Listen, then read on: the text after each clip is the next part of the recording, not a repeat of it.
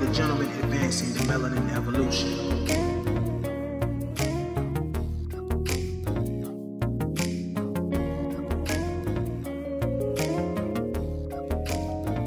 Well, once again, we are back for another episode of the Game Recognized Game podcast with RLJ and Kev. I'm Kev, that's RLJ. Yep. And we are the gentlemen advancing the melanin evolution, where evolution is revolution.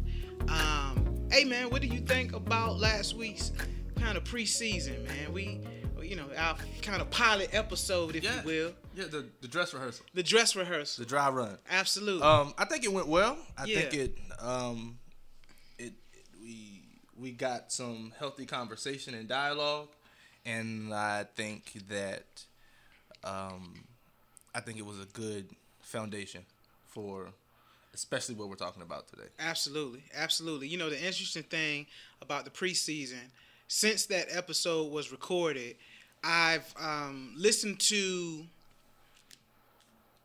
two R. Kelly songs and five Michael Jackson songs since we've last recorded.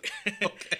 and right. um, what's amazing is now I'm conscious about the shit that I was doing before Mm. and not thinking twice about it. I have a problem with that That you're conscious. Not that I'm conscious, but you know, um, I'm like, oh man, the R. Kelly song comes on the uh, the Google playlist, and I'm literally thinking, like, should I skip to the next song? Should I cut the volume To down? process it. You were as mu- processing. as much trash as I talked last episode, I'm really thinking about my life right now. And I'm upset. I'm upset. I'll be honest with you, RLJ. I am completely upset, man. I, I think that's fair though. I think it's okay to be upset. I think being able to have that um the pendulum, right? Yeah, the pendulum yeah, is swinging. absolutely. And so now you have to start making more conscious decisions on am I going to ignore this, right? Because once you know better, you're supposed to do better. Yeah. And when you do better, you become better. But am I becoming better? What am I becoming better for? It's my entertainment. That's fair. Right. That's fair. But I think I, I think there's like an inner um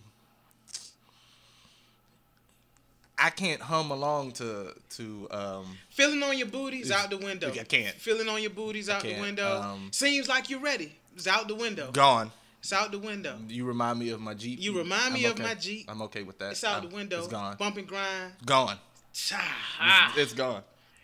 yeah. It's got to go. It's good. Yeah. Because you listen to it, you'd be like, yeah, nope, this is not okay. Because then Yeah. I start thinking of who he could potentially be singing it to. my body is telling me no, Yeah.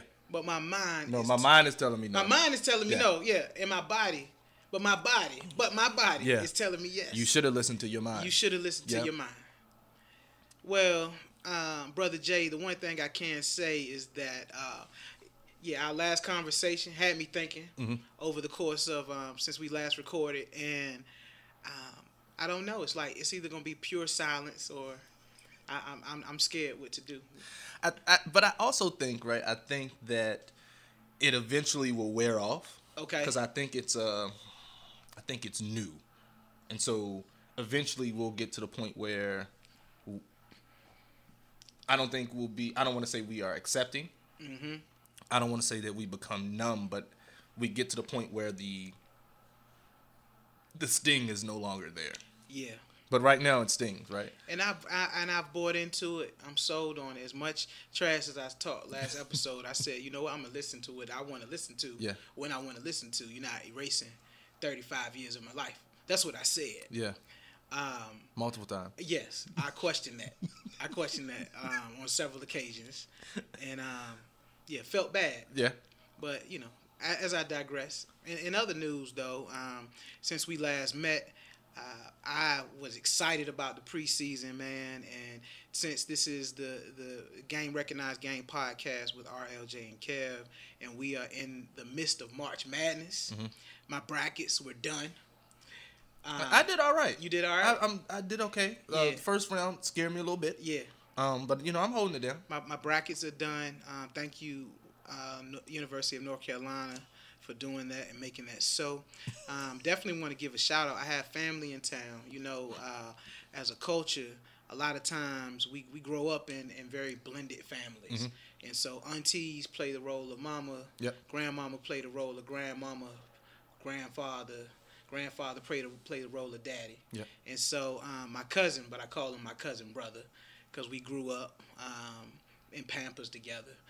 Um, his grand his uh, grandmother, my grandmother were sisters. Okay. So he's out of t- he's here uh, in the area out of town from Colorado with his family. So I have a house full of people. And so if you uh, hear kids walking by and running by, it's probably because um, they're supposed to be here. Yeah. And we're recording and we're in their way. Yeah. But um, Jussie Smollett, charges were dropped. I'm over it, bro. I got nothing to say. I got nothing to say. I got nothing to say. As Uh, my as my dear mama would say, Jesse Jesse Smalls. I got, Jesse Smalls. The charges were dropped. I got nothing to say. Like, I, There's hope for R. Kelly in the city of? Chicago. is there hope I'm for just R. Kelly? saying. Robert. Robert, no. Jesse Small, Smollett said he's uh, not guilty. Um, had to give up and forfeit his bond though, so I don't know where you're just gonna fork over ten grand if you don't have to. You know, he's still getting fired I got nothing. from from the show. You're not getting a comment out of me. Um, nope. the, the Mueller probe, the Mueller probe came back that uh, there's no collusion, as 45 has stated on numerous occasions, but he's not completely innocent, and they're not revealing the report. and they're not revealing the report as of this recording session, and so um, yeah, two two years for pretty much nothing. A waste of Yeah, time. a waste of time. And maybe it was job security. Job security. hey, well, I want that type of job security in my life. For somebody to say, "Hey, I'm gonna pay you to kind of run around, do some snooping. Don't find out or discover anything. Right. Though. Don't solve the case. Just do it, make it look good, and we're gonna move on with our lives after that." Problem with that, but you know, it, it's all good. And so when you think about um, our c- current events, I'm just excited that we are in the moment. We're here.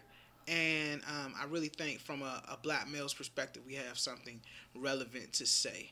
Um, the unfortunate piece about our last uh, show was that, man, our heroes are dropping like flies Correct. and any any slight indiscretion or major indiscretion um, can ruin a person's uh, credibility, legacy, character, and I think it's unfortunate. And it's happening quickly. Exactly. And stuff is coming from any and every direction. Exactly. um, every day you, you, you turn on the news and you're hearing in 1998 this took place or the conversation happened and now there's a lawsuit or now there's a police investigation Man, I'm thinking I'm I'm actually going through um, my mental rolodex, and I'm trying to think about anybody I've ever pissed off. I'm gonna just send them a Christmas card this year. I'm gonna send them a Christmas card, man. I might I might drop a call in, and say, hey, I'm just checking on you. Everything okay? I know the last time we spoke, uh, there was some MFers and some other things thrown around, but you know what? I love you, and I just want to tell you that. I'm a, and I'm recording it. I'm gonna record the conversation. Okay. Because I, I I'm just black. I'm I'm blown. i'm surprised no that's not what i want to say I- don't think the, the verb that i want to use is surprise but i'll go with it for now until i come up with one um, there is a surprise factor in all of this every time um, every time something else happens, right? Yeah. So starting with the the leaders of the Commonwealth of Virginia, and it was like Monday, Wednesday, Thursday. And then uh, two months later on another Monday. Yeah, and it's just like, bruh, Yeah. like Yeah. what? Yeah.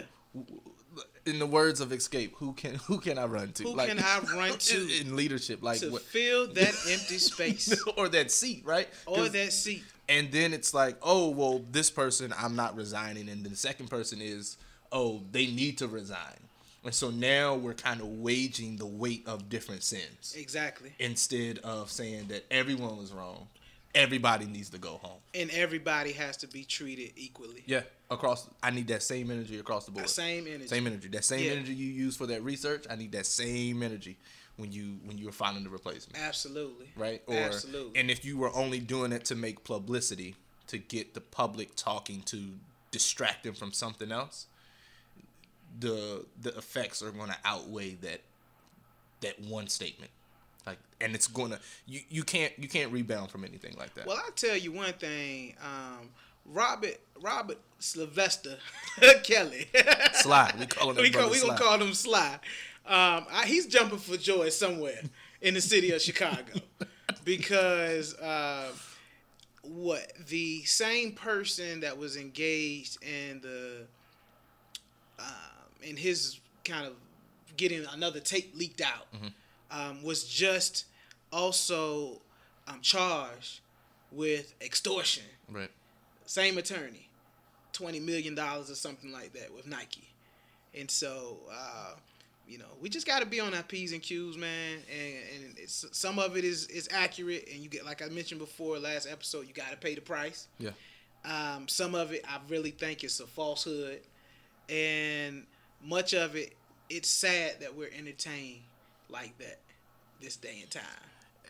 But and you said you were going through your mental rolodex, and I'm real intentional about interactions, right? Yeah, um, you know, in education, we're talking about public spaces or private spaces. Exactly. And so, um, when I was training individuals and we were having conversations in terms of student support, knowing that this may be a private conversation, but you need to have it in a public space, yeah, or I need to have someone who um, can be an advocate for the other person. I don't need an advocate for me Yeah. because I'm aware of what my actions are going to be. Right? I'm not going to do anything that's going to be questionable. Right? I'm I'm aware. I have integrity. However, I need someone that's going to be an advocate for the other person in the room, or or just that that I that I witness. So if anything falsehood you know comes out, it can be corrected. And so I would always pull in someone. Bruh, I'm gonna get a Go camera and just attach it to every article of clothing. Similar to what the police officers need Yeah, to do. man. I'm just gonna get a Go camera and I'm gonna have it recording all the time, And- everywhere. And it got to the point where, um, you know, we worked in the same organization. It got to the point where I would pause before I would respond. Or if I'm sending an email, I'm making sure I'm sending it outward and upward. Mm-hmm. Right? Mm-hmm. And so people are like, why did you send this to me? I don't, I don't need no smoke. I don't need no smoke. Like if I'm correcting a student and the student doesn't like how I'm correcting them, then they're trying to pull something out of the email. Nope. I'm sending it outward and I'm sending it upward. CYA. That's what I was doing. And, CYA. and these are the days that we are in right now. and it's a screenshot, right? Yeah. Nope. And so, you know, when we really think about uh, learned behavior, a um, lot of lot of engagement we take for granted. Right. We got to second guess it now. Um, and so, on today's episode um, of Game Recognized Game with RLJ and Kev, we are really um, going to take a deeper dive into a very sensitive topic. Um, a topic that I believe is um, misunderstood, and we really need to educate um, not only ourselves but our followers and our listeners. Um, and it involves toxic masculinity. Yeah, that was good. Um, I didn't really know. I, I heard it as a buzzword. Mm. Um, I heard it as something that I may need to be aware of, but I didn't know exactly what it meant. And a lot of the reviews, as we um, and articles and things that I've read, as you and I kind of have researched the topic over the past week, I'm like, wow, we have a culture, especially as black men in Right. America, Yep. that we're not supposed to feel anything. We we have to have an exterior that um, is you can't penetrate to survive. The idea that we should not show emotion, that we can't show love, Right. that we can't express ourselves. Um, it's not only a learned behavior, but I also think it's been passed down generation to generation Oh, to absolutely. generation. And I thought about it when um, there was an article that I read in the New York Times, and the concept of being hard, uh, you have to be hard. From a street perspective, I get it Mm-hmm. because you don't want anyone to take advantage of you. Right. It's that power thing, right? Yeah, It's you don't power. want you don't want to be punked, right? But what, what does being punked really mean? And it, it, so the definition that I pulled um, says toxic masculinity. Ooh.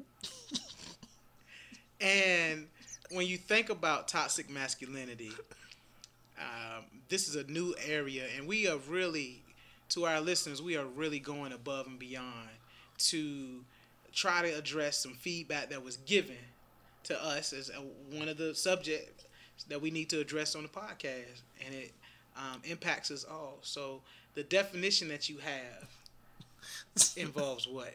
I'm, I'm going to get it together. Toxic masculinity. See, thi- this is how foreign to our listeners and viewers. This is how foreign the subject is because we spent 25 minutes just to say toxic. To- See, look, I messed up right there. Toxic. Toxic Again, masculinity. toxic masculinity. So you know, we're trying to, we're learning as you all are learning We as get- well. we gonna get it together. We're gonna get it together. So, toxic masculinity is a narrow and repressive description of manhood designating manhood as defined by violence, sex, status, and aggression.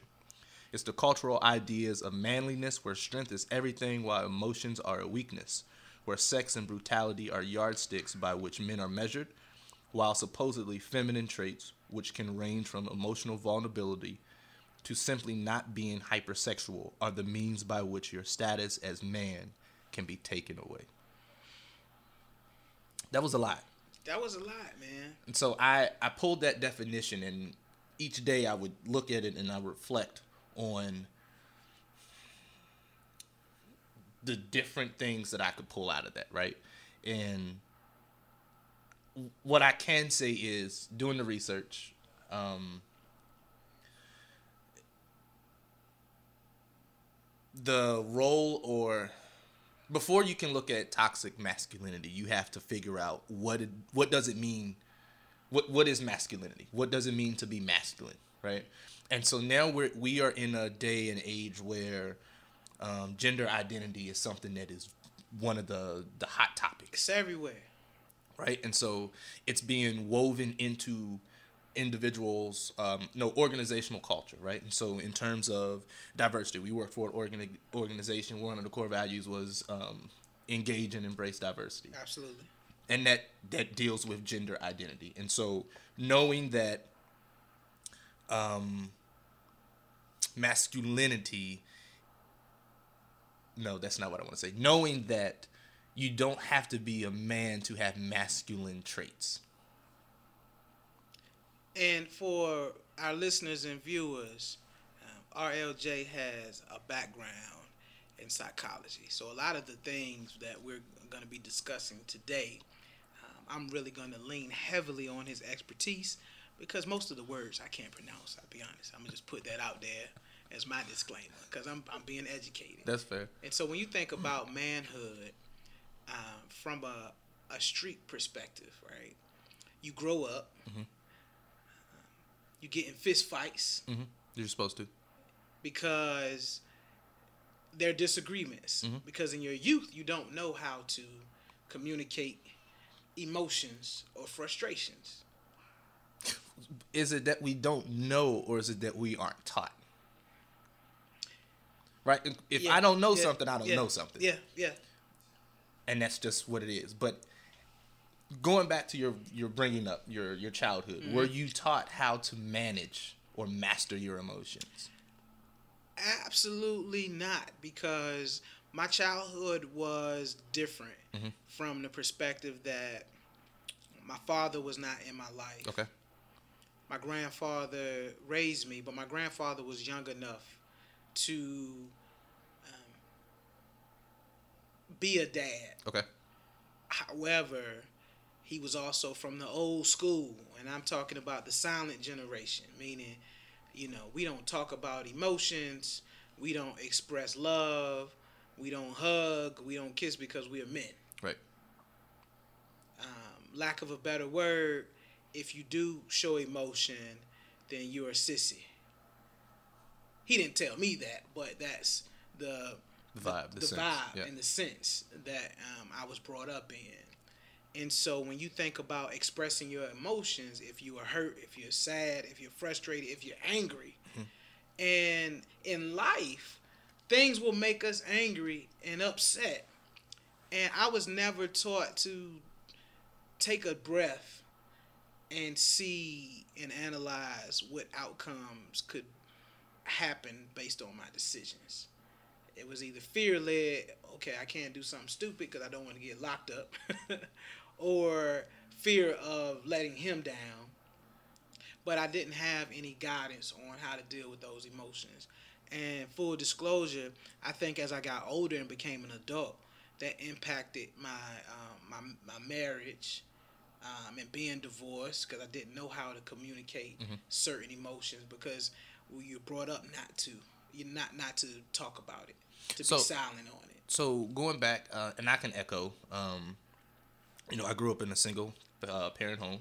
You know, it was my mother, um, but I had strong men examples around me. Yeah, right? And so um, I didn't have a live-in example of how a boy should process emotion, yeah, right? yeah, yeah. Conversations, um, going back to the fighting situation, right? Um, and I think it was um, I remember my grandmother. I was having a disagreement with a kid in the neighborhood, and she was like, "Don't let nobody put their hands on you," mm-hmm. right? Mm-hmm. A- And it was this this unspoken rule: you don't start fights, right? You don't put your hands on other people. But you gonna finish them. But if they put their hands on you, you better not lose, Yeah, right? yeah, and so. I remember my grandmother like. And I was afraid of my grandmother more so Mm-hmm. than whoever I was fighting, right? Cause you were gonna lose twice. If you lost, you gonna twice lose when you got home. too. twice, and it wasn't Yeah. gonna end Yeah. because family was gonna find out, Yeah. and then like it was it was it was gonna be a thing, right? And so I remember, um, I remember I got into a fight, and um, I thought it was over, right? I did what I was supposed to do. It's done. I'm walking away. He comes back for more. At this point, I'm tired, right? Mm-hmm. I'm exhausted, but I also going back to that emotion. I didn't know how to properly process it. And so when I get to that point where like if you get me there, there's no stopping me. Yeah. Like I'm I'm I'm I'm I'm in it to win it. And so one of my cousins, he we laughed about this uh, a couple weeks ago. He was like, "Yo, I had to kick you in your chest to get you off of him. Like I couldn't stop." In, but in my head, the driving force was, "Nah, I can't go home with no bloody face." No, not at all. Because I know No. what's gonna be out there for me. No, no, we not no. And I appreciate I appreciate the the story and I appreciate your grandmother's perspective Mm-hmm. because I, I honestly think that um, toxic tox, toxic There it is. masculinity Right. is something that has been developed to protect us. Mm. Right. I, I thought about I thought about this as we were doing research Okay. because the world's gonna beat you up enough. Right.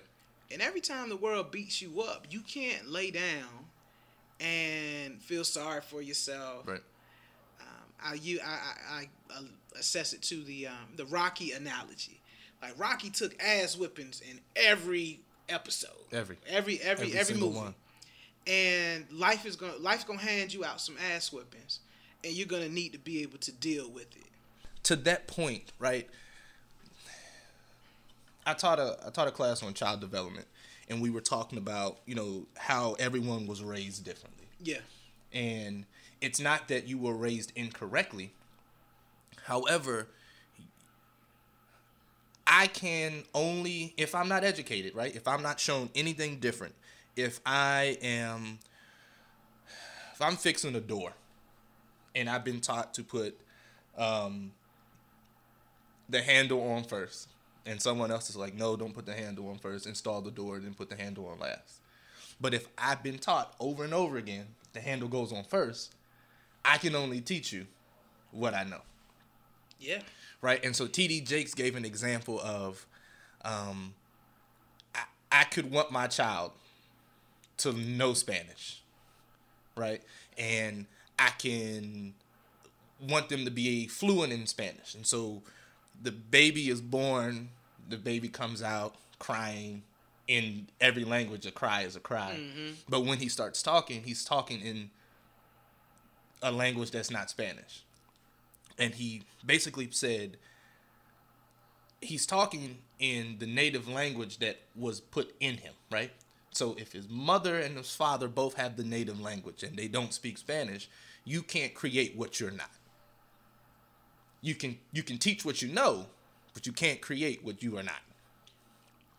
Right? And so n- knowing that our families and then people of a certain generation, they only taught the things that were taught to them Absolutely. because that's all they knew. And so, for instance, I know you heard "Boys Don't Cry." Boys don't cry. Absolutely. Boys, don't, cry. Big boys suck, don't cry. Suck it up. What you crying for? Right. You want something to cry about, like Exactly. And, and so that that gets embedded into you. Embedded. Sorry, Ronald talks thing too. It gets embedded in Mm-hmm. you, and then when you have a son, or when you're dealing with youth, when you're dealing with children, right? It's like, yo, I'm gonna let him have his moment for a couple seconds, but he got to man up. What does man up look like to a seven year old? Absolutely. Because I think the the context of, of man up is the same premise that a lot of our brothers are dealing with who are incarcerated. Mm. You know, don't show emotion. That's don't- survival, though. Don't be disrespected. yeah.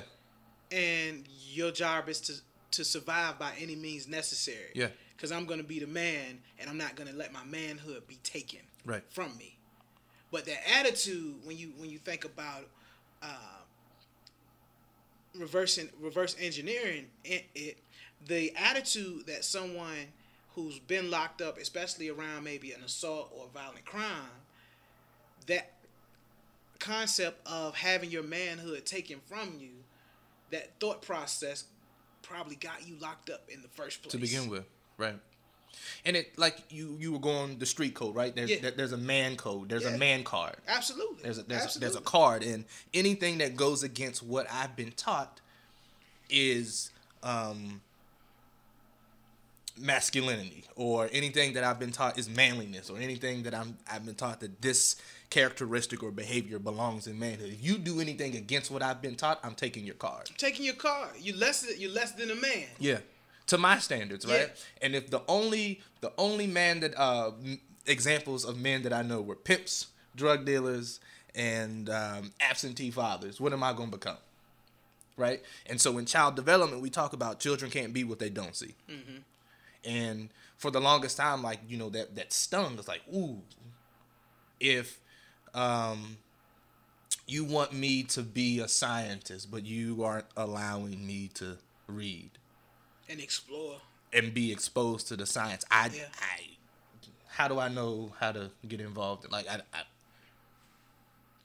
if I'm sitting on my porch and I'm just seeing brothers walk past, you know, drug dealers, Yeah. it, it, and that's all I'm seeing. That's what I'm gonna. Uh, that's what I'm gonna um, ascribe to be. That's that's what I'm gonna want to become. The things that are within my view. Yeah. And going back to like you know the child rearing, until you are given an example or until you are given information that there's more than one way to skin a cat, you're you're going to continue to do it the way that you've been taught.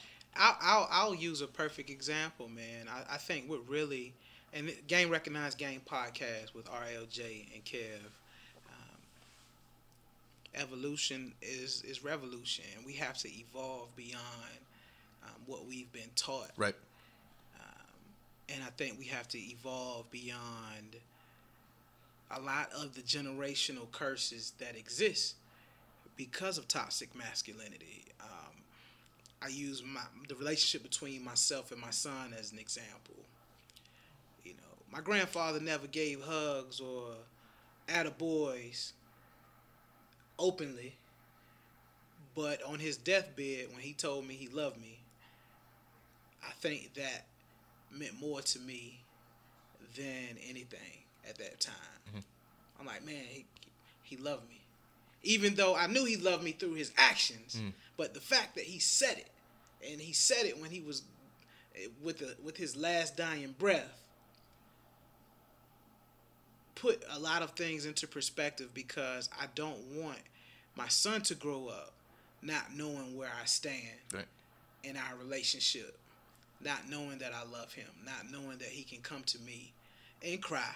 And I'm gonna li- I'm gonna deal with it for a little bit, But we have to get into solution uh, solution mode too, because you can't cry forever. Right. But at the same time, to give him the ability to let him know that I feel you, I empathize. Right. In some cases, I sympathize, and I want you to be able to communicate that with me, because I didn't have that when I was growing up. Um, you know how to deal with sorrow and, and grief. You know, my grandmother passed away at a, a relatively young age, and seeing my grandfather grieve and not being able to express himself, hmm. and honestly thinking, I think he had levels of depression and processing the loss of his spouse. Mm-hmm. And me growing up thinking, okay, well, man, if somebody that's very close to me passes away, I need to figure out how to get over it Right. versus dealing with the emotions because I'm a man. and that that's tough, right? And we, we aren't taught, and a lot of my students will have these conversations, right? Different classes in psychology that I'm teaching. We'll we'll talk about one. A lot of men, right? Once they get past boyhood, right, mm-hmm. they become an older men, mm-hmm. man, or older man. They become men, right?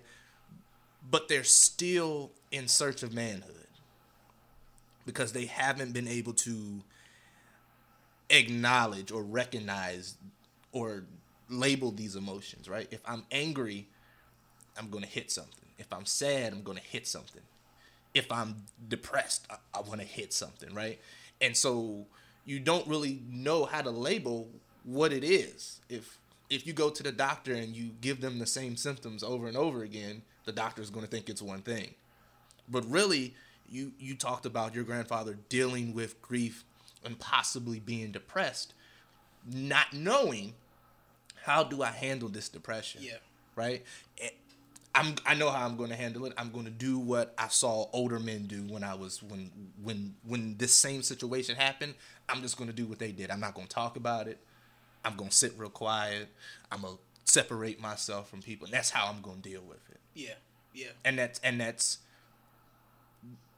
that's what older men I have witnessed see as their medicine. I'm I'm going to do what someone you know what I saw someone else do, but they don't really know how to identify the storm that's raging inside of them because we have not been taught to identify or label our emotions.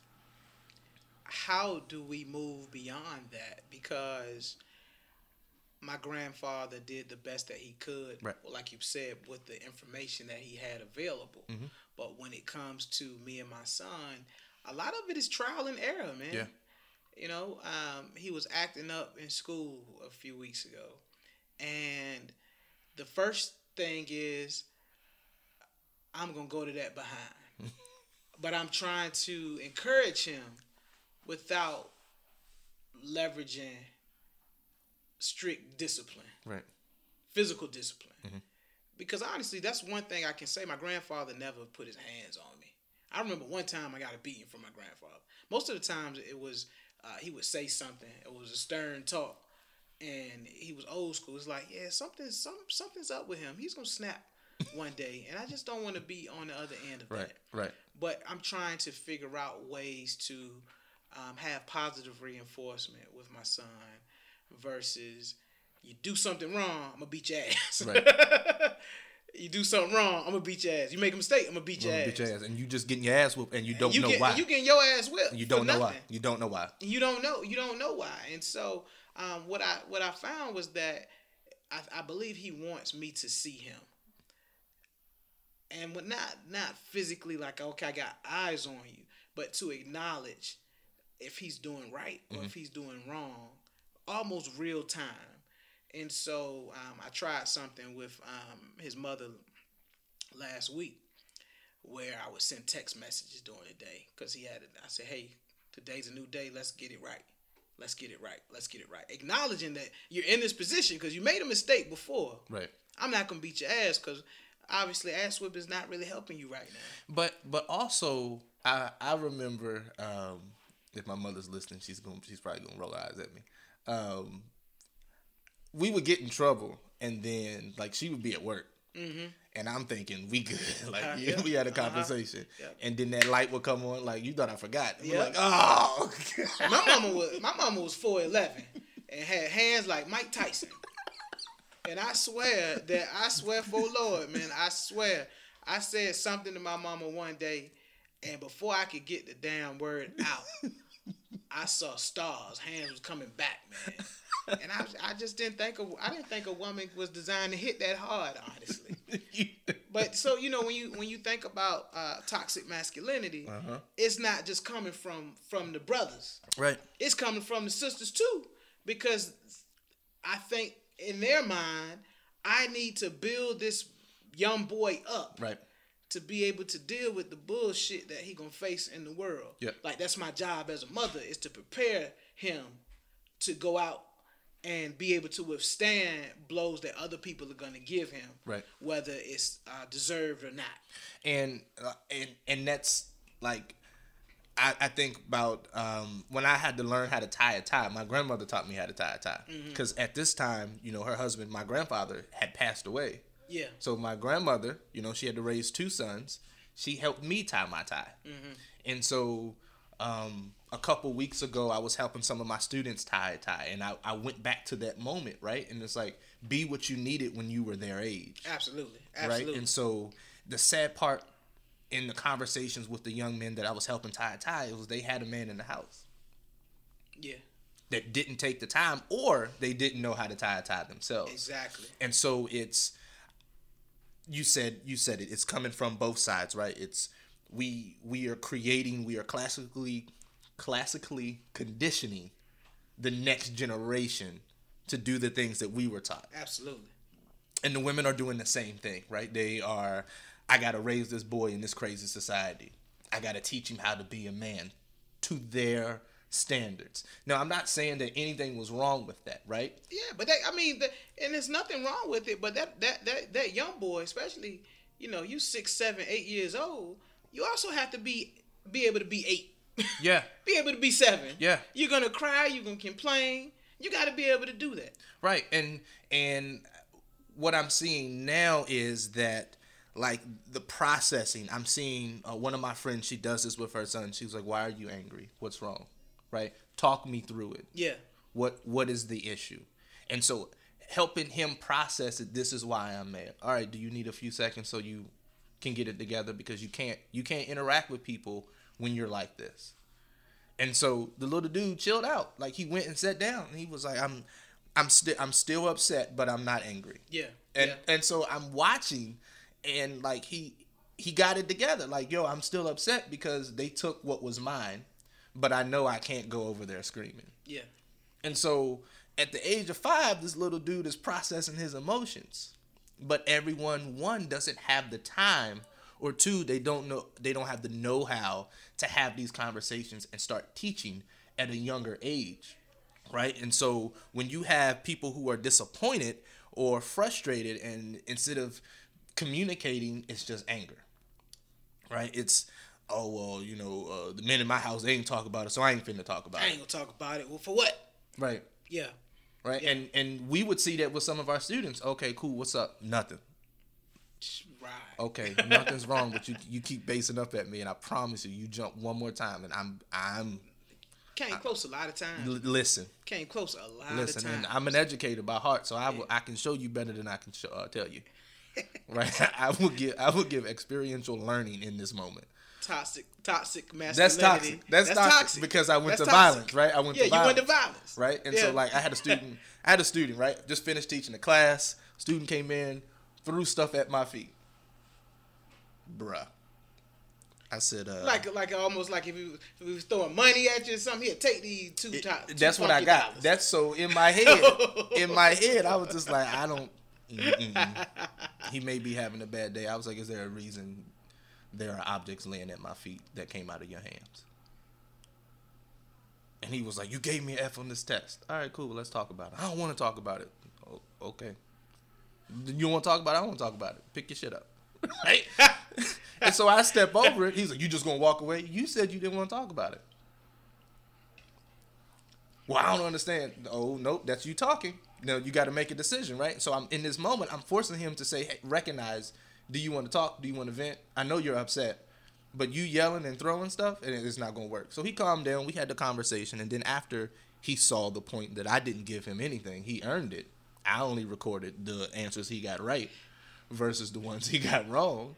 I then explained to him that yo, if you ever throw something at my feet again, beat your ass. like, yeah, I'm, I'm th- trying to move beyond it, man. But sometimes, that'll be the last. sometimes, That'll be the last you know, you throw. it's like, yo, I'm gonna beat your That'll be- ass that'll be just last- because I'm gonna feel better. That, that's that'll be the I'm last gonna feel throw. better. Which is why I don't work in high school. it wasn't the first choice; it was my last choice. Listen, But I sometimes a college student is over the age of eighteen. You get your ass whipped. You get your ass listen, whipped. Uh, hey, and you you you want to we having a conversation. You want to Snapchat it during the middle of the conversation. listen, Oh no, that, you can get your ass. listen, and, and you're so we're learning. and you're not gonna see it coming. Game Recognized Game Podcast with RLJ and Kev. Uh, today's topic is toxic masculinity. We are. I honestly think me and RLJ probably need to be in somebody's group therapy session because uh, we got women beating our ass, old school grandfathers telling you to shut the hell up and stop crying. And we're trying to figure out um, how to get to the bottom of what it is that we really need to do to encourage and level up on our behavior and empathy and care towards one another. Because I think, from a community standpoint, our methods, though I don't think they had uh, bad intentions, have led to us having very, um, lack of a better word, toxic results. Mhm. You know, we- I agree. we That- going to jail. We go. We have higher disciplinary actions against us in uh, in schools. Um, we shutting down and really not being able to communicate. And so, uh, from your background and research, what are some tools that you believe we can execute, or at least try to execute, to begin to move away from such a ingrained and learned behavior? I, I think it's um, going back to the old uh, African proverb that it's going to take a village to raise a child. Um, and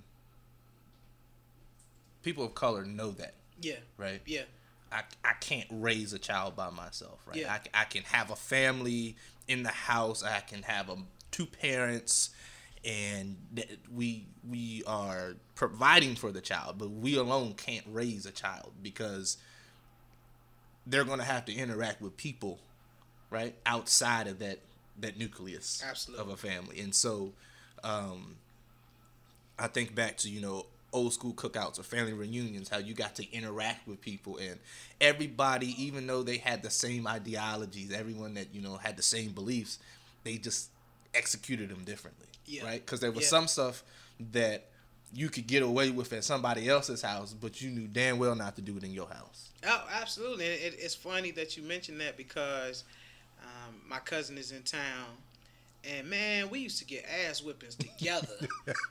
I remember one time, um, his grandmother, she was the sweetest person. My aunt Fanny, man, love her to death, and we broke a fish tank. We were How did y'all break a fish tank? We were playing um, this game doing too much. Is what it sounds. Like. We were like. doing too much. um, we was playing a game. It was called Blind Man's Bluff, Mm-hmm. right? So you blindfolded, and then you're talking, It's already and the guy bad. gotta find you. It's the already person gotta bad. find you, right? And so, um, I think I was the I was looking for him, and he was calling out. I was in the wrong space, and I think I was getting closer to finding who where he was. And next thing you know, he tries to escape me, and a thirty pound chair goes into the side of a fish tank. Ass whooping. and you know, we're trying we're trying to figure That's out how that's how- water damage. we were trying to figure out how to parent beyond violence, but it was uh, at, at that moment I just knew that our world was coming to the to an end. And I remember him screaming, "Why God? Why me? Why me?" And my black ass went upstairs. I hid. Do you remember uh, the Christmas Story movie? Yeah. And when Ralphie got in the fight, his little brother Randy, he hid under the damn sink. That was me. I went upstairs because I said, "Yo, hell have no fury." Especially if my aunt Fanny ain't win no money at the bingo game that she went out to. Oh man. It's gonna be over. Yeah, it's a wrap. It's gonna be over, man. and and mind you, I had never heard her cuss. She was real. Like, out of all my, my grandmother, all her sisters, like she was probably the, the, the more the more laid back, reserved one. But the one thing I remember, I y'all don't listen to shit. I told you not to play that damn game. Shit just go right through your ears and right out your ass. wow. And man, I just pray. I just pray to God every day she ain't lay hands on us. Cause if that was me, oh, it would have been some ass whipping. You know, this toxic masculinity shit is out the window. You Yeah. need your ass whipped. it's a cessation on this. Yeah, we we gonna get back to this child rearing in a Yeah, we yeah we gonna get back to what they say to do in the book. Yeah. but right now you need your ass whipped. Cause who gonna clean up all this water? That's what I'm saying, how many man. how many fish were in the tank? Oh my god, man! The the fish be- did. Shit. And I just remember my my fucking cousin Mike, man. Oh my god! So he goes into the kitchen and pulls out a pot and scraping these little bastards up off the floor and throwing them in the pot with some water and they was gone, man. you know, you know, you know, you know somebody passed, right? Somebody passed. And they say, yeah, he gone now. They gone. They, like they just look at him. You know, you in the hospital bed with your loved ones, and they, they, oh, he gone now. He gone. That's how them, them fish was gone. Brother Jay, them fish was gone, man. It was bad too. But um, that was one of those days where you know what? If you deserved an ass whipping, That that, that was the day. That That was was the day, man, because we got it from my aunt Fanny. We got it. We got an ass whipping for his mom from his mama, my second mama. I got an ass whipping from my mama. It was bad. And my my man, my uncle, my uncle Jimmy, I love him to death. He used to call. He was Big Bubba. I was Little Bubba. You know. And uh, he said he was he was a merchant merchant marine. Okay. Okay. And so he was out of the country. And he was already off the chain. So you know all this toxic masculinity shit we talking about. Oh, he oh he he designed uh, he designed most of it. I'm pretty sure of it. He I'm just glad he was out of the country. And because if he had been there, it would have been problems. We probably would have never met. We would have never we would have never met because he, he you know he was already live, man. So yeah, if he had a little gin in him, it would. It would have been a wrap. Yeah, me and my cousin Mike, we wouldn't have made it. We wouldn't have made it to, to teen, our teenage years. I'm put. So do you think? Do you think? So examples like that, we all. We all have examples like, oh, yo, this one time, Yeah, and, man. and and we can laugh because we be like, we deserved it. yeah, yeah. We deserved it. Yeah, like, yeah, there- yeah. And there was a few times I probably should have got one, but I Mhm, didn't, right? mhm. And so to hear my sister say it, I I never really got whoopings. Yeah. Um, my mother would say that's a lie. yeah, In my head, I'd be like, I mean, I got a few. I ain't going. I'm not gonna argue with you. Like if, if you didn't think I got any, but like you know, my sister was bad. No, she she she she earned the ones that she got. Right, those well earned. Shout Mm-hmm. Yeah. out to you. You you earned those. Um, do you think those examples are the crux of our um, our our philosophy for raising others? I think it's a fear tactic. Mm. If you're gonna do, if you do that, you you remember your your mother used to take you into the department store at the mall. Don't don't look at Don't nothing. look at shit. Don't touch shit. don't ask Don't for it. ask for shit. Right? Eh, because if you touch some shit that I told you not to touch, It's gonna be your ass. I'm gonna beat your ass. my mother, my mother once said, and this this one stayed with me. Like it, you talking about fire shut up in your bones? Yeah. She, we were doing something, and she leaned over, and I guess I had this look in my face, like I'm, I'm ready to go.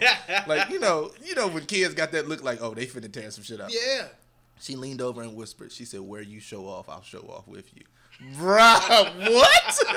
I was like, mm-hmm, That was a cold blooded threat, man. where? And she she whispered, basically told you, I, I'm I, I'm putting a hit out on you. Yeah, I don't care. I'm gonna execute myself. Where you show off, I will show off with you. To this day, like I would like randomly just hear stuff, and I would just I would just jump. and you jump, man. Like it's so so is that is that like trauma? Is man, man, my mama whipped my ass so many times. I just remember. I, I remember. I remember when I was probably. This is my first girlfriend. You know, and, and sticking with the R. Kelly theme, right? You know, twelve play came out. We was in the. We was in the. We was in the sixth grade. Oh god! sixth grade. Her name was Monica. I know where this is going. Shout out to Monica if Yeah, you're shout listening. Shout out to Monica if you listen. I know where this Monica, is but. Monica. So I lived in the hood. Okay. Monica lived in the hood hood. Two different hoods. Got it. know. So for for our white listeners, it's two different hoods. Like if you think just because black people live there, that's the hood. That ain't the hood. Mm. That ain't the hood. That's a neighborhood that you know you might shorten it up, and that's the hood. Right. But Monica lived in the hood hood, Mhm. and I like Monica, but my mama said, "Hey, that, that's the gun line. The gun you, line. You you you're not to go to that neighborhood." And I want, I, and, and looking back on it as an adult, I think she told me not to go to that neighborhood because she had got into some shit in the neighborhood many years before. So uh, me, me and, and my brother, me, and- me and my brother, uh, my brother Bub, um, we had a bike, and so I got on the handlebars, and he he pushed the bike, and we went out there because I needed to see Monica. While we are going over this, it's like a this little bridge to get to the my neighborhood, her Mm. The connector. Right. the Connector, right? Guess who is driving down the road? And who would have thought? I think that was God just telling me, like, yo, listen to your mama because she gonna beat your ass. and I see my mom, and she sees me and Bubba, two big brawly motherfuckers, on a bike. I don't think I, I I don't know if she was madder at the fact that I was going to see Monica Well, that you was on the bike. or that I was on the handlebars of the bike getting driven over. Those are two valid arguments. Two valid arguments, you gonna right? get your ass whooped, but I don't know which one I don't know which one do. I don't know which one to do. Violence is gonna solve it. So I get back and my mom is at my grandfather's house. Like I told you not to go over there, didn't I?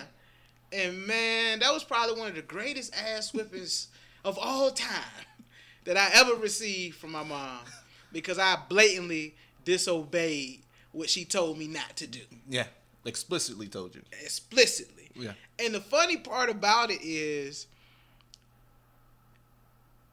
was was that a learned behavior of toxic masculinity to say, yo, I'm gonna beat your ass so bad that you're gonna think twice before you disobey me again. Mm. Spare the rod, spoil the child. Is that how? Spare, spare the rod, spoil the child. Spare yeah. the hey, hey, hey, hey, I'm a I'm I'm a babe in my walk with Christ. So spare the rod, spoil the child. spoil the child. Yep. So was that a piece that she was making sure she was gonna give me the rod to teach me a lesson, or was it that we're using violence to discipline? That could that could go either way, right? And Right. so, but I also see it as this: I don't know any other way to tell you not to do it, right? Pain makes one think, thought makes one wise, and wisdom makes life bearable. RLJ be dropping gems on the Game Recognized Game podcast. I learned I learned that RLJ and I, Kev. I learned that while I was searching for a light. I'm Kev. That's RLJ. And we are the gentlemen advancing the melanin evolution. Where evolution is revolution. So you would drop you would get some gems dropped because I'm inspired. Say that one more time for the Pain listeners. makes one think, Mm. thought makes one wise, and wisdom makes life bearable. Won't he do it? And so, because she knew what was waiting for you on the other side of that bridge, right? Yeah. The only thing, do you think that maybe it was out of fear for what could have happened that she evoked such force in terms of that ass whooping, right? I think I think that it was out of fear of running into the wrong people. And then two, just being young, dumb teenagers getting into some things that we weren't we were not advanced enough You weren't ready for it. when we were not ready for. Yeah. Yeah. right? And understanding that I was at that age where that was a possibility. Turning point. Absolutely. And that could have um, repercussions on my life. So I get it that it was out of care. Mm-hmm. I question the level of severity of it, though, right? Because I'm still having flashbacks. But- you remember when you got them ass whippings, bro, bro, brother Jay? When you got them ass whippings where it would leave marks. It That's would leave marks. And then you just got to cry yourself to sleep. Yeah, cause you know you, you you go to school and the teachers wouldn't say, "Well, what happened? You okay? Mm-hmm. You okay?" They was like, "Yo, you got your ass whipped. You probably deserved it." Yeah. Eighties babies, baby. Like, I know- Eighties babies. Uh, I know your mother. I know your mama. I know your mama. She don't do- play. She don't. Yeah, right. she four eleven. She already mad because she four eleven, and she gonna make she she gonna make you think she's six five. well, I remember. I remember uh, my my grandmother and my mother were talking about something, and um, mom told the story about uh, when her oldest brother, I think he was sixteen, and he was doing something he wasn't supposed to. I think he stayed out late, and my grandmother was about to whoop him, and he was like, "I'm a man. You know, you're not gonna whoop me no more." I tried that. Yep. And Mhm. so Yep. my grandmother starts laughing. Now my grandmother was quiet. She would she wouldn't tell you to stop talking. Like she wanted you to tell the story, let them let them know who I am, right? But she was real quiet. But she's cracking up. And so my mom's telling the story. She was like, "Oh," she said. She looked at her mother. She said, "Your grandmother said, oh, you a man?" Said she dropped the belt, put her hands up. Well, let's go. I was like, wait. Yo, grandma, Like- grandma got busy with Like, those hands. like man. okay, well, cool. And so just dropped it. Like, okay, you a man. Let's do it. when you think when your grandmother threw up them hands Yeah. and say, "Yo, I dare, I dare you to test me." Where does it come from? You know, I, I- when you think about it, that's a that's a woman. Yeah. And A woman is trying to teach her son how to be a man. yeah. Which there's debate if a woman can do that. Mm-hmm. Right. And yo, shout out to all my single women that are raising black boys in America today. I'm a product of it. It's a challenge. He's a product of it. Absolutely. I understand it. I It's understand it. However, however, not a but, but a however, Mm-hmm. I do believe that if they had the option of a man being involved in that boy's life, they would take it. And I think a lot of times, so for instance, my grandfather was around. He probably just wasn't home or was at work, Exactly. right? And so, but it's at that moment where, and we were talking about this in one of my child development classes, right? When you give a when you when you were given a spanking, um, or you were given punishment, it has to be timely. Yeah. So if I do something in the store, don't wait until 9 p.m. to have this conversation.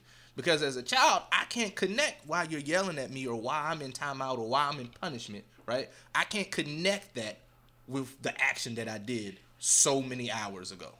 True, but listen to this though, man. That's the same level of training that they recommend when you are trying to train potty train dogs. Mm-hmm. Domestication. Yes, when you're trying to when you are trying to potty train a dog, they say if the dog shits on the floor, it has to be addressed right then and there. Yep. Because the, the dog's brain isn't designed to comprehend what happened later. Right. right? Same premise. You're an adult. Oh, you're an adult now, but you're a human being. Yeah. So the same way that we train a dog is the same way that we train children.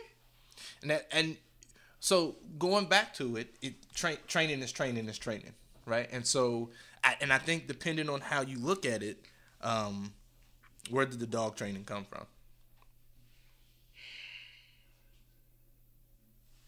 Right? Where did the dog training come from? Massa. Right?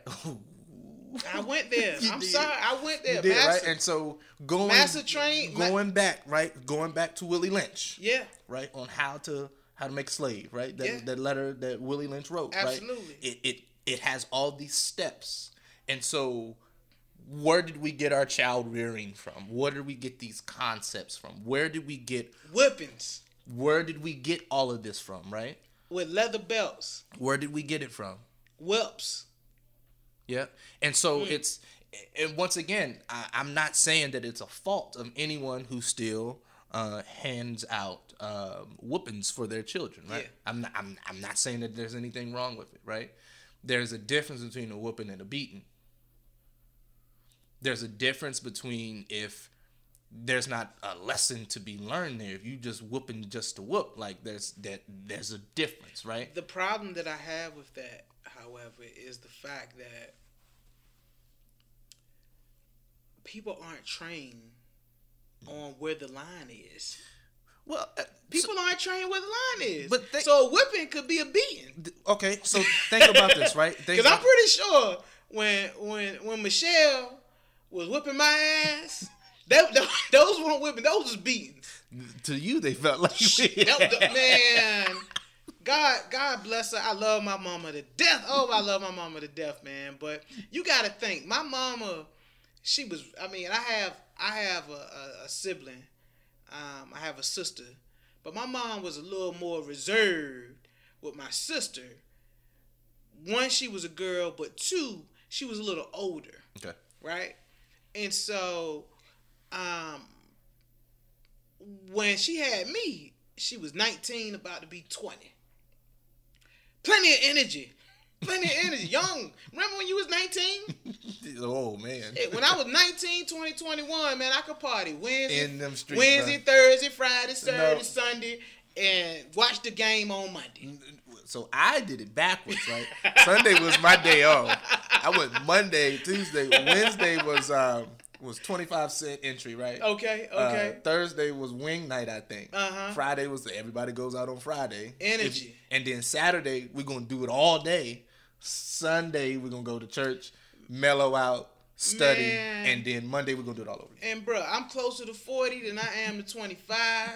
And I could just say I went out last night with my cousin and it takes some recoup time now. Oh yeah, your bounce back game ain't strong no more. so so imagine this woman who probably already had size issues anyway, because you was 4'11. you know, she had energy, man. Yeah. Energy. And I think part of it too, it was almost a training mechanism to say, hey, I- at some point you you might be bigger than me, but I need to put that fear in Yeah. your head Yeah. that if even if you think you're bigger than me, I can still whip your ass. Yes. And it and I think it comes from right. It's like I need you to not not fear me in terms of be afraid of me, but respect me. respect. However, I I think when when it when you're thinking about toxic masculinity, it's a fear component as well. Mm-hmm. Absolutely. Because if you're not a man, I'm gonna beat your ass. Right. If you question what manhood is, I'm gonna beat your ass. Right. If you are if you are soft spoken, I'm gonna beat your ass. If you are gay, I'm gonna beat your ass. Right? Anything that goes against what I am. everything that right? goes against it. And I, and I and I think that as a culture, brother Jay, we got to get past that because information is coming at us as individuals so fast and so furious all the time. Yeah. People are gonna have different perceptions and different connotations Yeah. of what being a man really is. And I think from a black man's perspective, we really need to try to figure out how to uplift, encourage, and discipline, mm-hmm. and provoke love, and provoke a level of understanding that if you go out in these streets and you make a wrong move, that could cost you your life Yeah. or your livelihood. And you don't even have to make a wrong move anymore. Nah, Right. not at all. And so it's going back to your mother telling you not to go across the bridge. Shout out to Monica, man.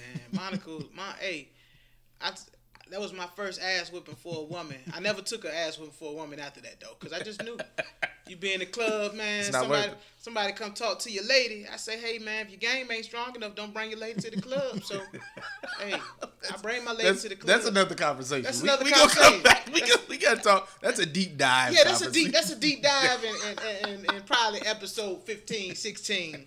But um I never I never had a problem with that. But I, I, I because I say, you know what, I, I took one ass whipping over a woman, never again. and so mm, we gonna put a pin in that. we gonna put a pin in that. When we when we watch this, I'm gonna put a pin Yeah, in that. yeah, yeah. Um, because we're gonna bring that up on the on uh, episode that's coming. That's Mm-hmm. coming. That that's good. So going back to um the man code, right? It's like what what is the code? And I remember having a conversation. Um, um, in my uh, where I went to undergrad, I started an organization. Me and me and my best friend from college started an organization called My Brother's Keeper, and so we would have Before Obama, by the way. it was Before Obama. Yeah. RLJ is an innovator. I want the listeners to know that. Okay. So we created uh, My Brother's Keeper, and we would have what we would consider to be rap sessions, where sessions where we could just talk. The door was closed, and we can say whatever, right? So the basic premise of My Brother's Keeper was to create this sense of community um, on a predominantly white institution, on, on campus, right? At a PWI. Shout out to the PWIs, man. Marshall University, George Mason University. Yo, black man, we we get educated everywhere. Everywhere, right? Everywhere. But but it's harder when you are at an environment, right, where it's not too many of you all. Right? It's harder when you're walking across campus and you're going to class at a certain time. You don't really see too many of you, right? And so that's why we created My Brother's Keeper. So we're having a conversation and we were going over what is it what does it mean to be a man? And we were talking about uh, the man code and the, the the contents of the code and a lot of the individuals like I remember one kid um, one kid was I can't remember the name the town in West Virginia but he said you have um, you're a man if you bag same language you're a man if you bag um, a lot of women and so I said what does bag mean right The- Oh, I mean, hey, well, bag bag means that so I asked different Yeah. people like I asked somebody from DC what bag means because I'm a little I'm a little older than you. Yeah. a little bit, L- not not too much. Ah, whatever. You know, shout out shout out to my Gen Xers, man. Uh, last of the Mohicans. Shout out to my Gen Xers, man. But you know, when you think about bagging, bagging could have two connotations. Yeah. Bagging could mean, yo, I be getting these numbers. So when I was coming up, it was it was about your number game. Yeah. You get your number game. Rolodex. up, That mean that means that you you know you got you got a nice young lady to spend some time with. Yeah. On any occasion, inventory inventory. You got the inventory. Inventory Yeah. acquisitions. Mm, yeah Bagging. Game Recognized Game podcast with RLJ and Kev. Hey, you're gonna learn a lot. Acquisitions If you if All you miss an episode, you miss a lot. Yeah, acquisitions. Got it. acquisitions. Then bagging kind of translate tran translated into sleeping with a woman. Yeah. And so I'm the man if I'm if I'm if I'm sleeping with multiple women. multiple women at the same time. Right. And so we grow up in this hyper uh, sexually active culture where we ain't thinking about outcomes. Yeah. We thinking about, you know what? Yo, we thinking about this it's a notch in the belt acquisition. because the, the the number of women that I sleep with, the number of women that I'm getting a number from, I'm the man. Yeah. And people recognize it's like, yo, yo, why is he the man? Yo, cause he get women. Yeah. He's killing them. He killing them out there in them Yeah. streets. That's And- what I want to be. And so understanding like the the the the different requirements or expectations of what um what's in entailed within the man code like understanding the more numbers i have or more notches i have in the belt the more power i have Yeah. and the more power that I have, the more authority I'm going to have over others that you know come within my sphere. Absolutely, absolutely. I, I, I really think, and and the voices you hear in the background, that's my son and my, my big brother. They they uh connecting, and so I told you we just a small time business trying to come up and educate y'all. Okay, so you're gonna hear some things in the background. Pay it no mind, but I really think that the capital that you that you uh, uh, um, and that you that you acquire is something that you that we we are kind of positioned and developed to need. Yo, if you get more women, that means that your manhood is solidified. If you make more money, that means that your manhood is solidified. If you if you throw out more hands and issue more violence, that means that you're solidified. Right. That's a that's a jail culture, man. That's a jail culture, meaning that we are putting ourselves into a box where it sounds good for the movies. It sounds good for the movies. But when you're thinking about real life, Well, because in the movies you can control the ending, absolutely. but in real life that doesn't really work that way. You out back. You, you it, And it's funny, you, you, you, you know, you said the organization that you started um, when you were in undergrad, Am I My Brother's Keeper? Am I My Brother's Keeper? CMB, Cash Money we Brothers. all we got. We, all we got. Yeah, we all Nino we got. Brown, right? Where did that and like that whole entire movie was it, it was a teachable movie um, because it was creating a sense of belonging and brotherhood, but it um, intensified all of the things within toxic maxim, toxic masculinity. It every it was violent. Yeah. There was drugs. Yeah. It was um, There was women. hypersexuality. Absolutely. Um, there was uh, I said violence. It was even. It was even. Um, a, a really a form of racism within our own culture. Yep. G Money was light skinned. Nino Brown was dark. The darker you are, the more powerful you are. Yeah. Or the lighter you are, the more soft you are. Right. Oh nah, it wasn't me. It was that light skinned brother at the bank. If Right. I'm going down, everybody, Everybody going going down. down. Right? Yep. And so we we we perceive our complexion to be an identity for masculinity. Think about that, man. There were several, and there were several degrees, right? We can sit down and we can have this conversation, and we could on another day we could pull out different things, right? You go to the same well, you're always going to come up with a different bucket of water, Mm-hmm, right? But understanding, right, th- there is a code. And there's a code that we live. in. absolutely, Right. absolutely. And so, for instance, um, we would joke about some stuff, be like, "Ah, no." There was a there was a game that was going out um, via social media or texting, and it was like, um, "Yo, where was I last night?" And so, like, if you send it to one of your boys, they would make up a story like, "Oh, they was X, Y, and Z." Oh They was- yeah, and, and they had me." three of them the Yeah. same time. Yeah. right? And then they was like, "Wow, what's up?" And I was like, "I was like, you know, there's a." It was like, "Yo, this was a game just to see if you was my boy or not." Absolutely. right? And so now we're learning how to defend each other, but also we're lying. Yeah. Yeah. So it's like I'm I got your back. I'm supporting you, but I'm supporting you in a wrong way. yeah.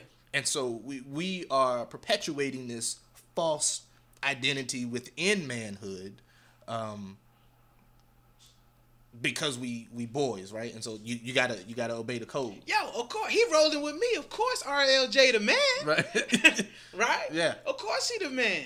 You know, we gonna be with the baddest woman. Yeah. We gonna buy, we gonna drive the baddest car. We gonna live in the biggest house. we gonna drink the finest wine. we dri- finds wine, man. With with our, with, you know, and you'll learn a lot about us and what we're into and our intricacies, on game on game recognized Come game on, podcast Intricacies. with RLJ and Kev. Um, Ric Flair, Ric Flair used to say in some of his promos back in like old school NWA wrestling, he said, "That's right, I got the baddest woman. I'm driving the biggest limousine. I live on the biggest side of town.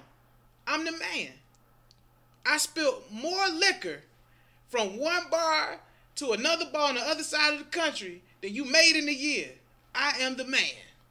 To be the man, you gotta beat the man. Yeah, And I'm an '80s baby, man. That stuck out, especially when you when you think about even hip hop artists that was watching this white dude with blonde hair talking about what it was like to be a man, right. and they quoted it now. Offset, Ric Flair, drip, Pusha T, woo, right? Looking at looking at old school wrestling promos Yep.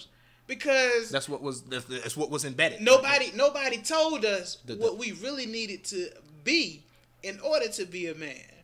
To be a man, you got to be an asshole. to be a man, you need a lot of money. Yeah. To be a man, you need to run women like you have no no no moral value, Right. no moral compass. like you didn't come from a woman, like you didn't come from a woman. right? And so for me, I really just think um, toxic masculinity, man, it's something that's so ingrained. But I really think it comes down to us as individuals just picking out one thing to say, you know what, I'm gonna break the cycle. I'm gonna do this to break the cycle. So me thinking twice whether or not I'm going to put my hands on my son because he did something Right. out of pocket, or if I'm really going to figure out what are his true motivations to get him to understand the complexity of his decisions. Yeah. And I think that's where it starts. It starts in having those conversations, right? And so, Absolutely. like, in the organization that we both worked with, having those conversations um, with the young brothers who have never had a conversation before, right? And so there was one brother who was just angry, chest was swole. Yeah. I thought he was gonna swing on me. I did. I thought he was gonna swing on me. I was hoping he didn't because I was gonna swing back. Uh, because it looked like like he he was he was angry. I told y'all that RLJ and myself, we need Listen, Uh, we need some group therapy. we getting do. there. We, We trying. getting there, We- that's why we started this show, honestly, because it was cheaper than paying for therapy sessions. That- Charlemagne the God, he he sh- shook one. He going to therapy. We ain't got Charlemagne the God money. however, We started a podcast. what I will say is therapy is not that expensive, but we'll talk about that on the next episode. okay, absolutely. Um, what was I saying? Oh yeah, so he was angry, and I was like, "All right, cool. You you have the right to be angry." And he just looked at me like, "What you mean?" He's never heard someone give him permission to be angry. Something just happened to you, and and you have the right to be angry right now. You have the right to be upset. I can't tell you that your feelings are not valid. yeah, yeah. But yeah. what I am here to do is help you process it because you can't be angry out there. Because what's going to happen is, right, you're going to brush up against the wrong person. You're going to say something to the wrong person, and that may be the last thing that you ever say.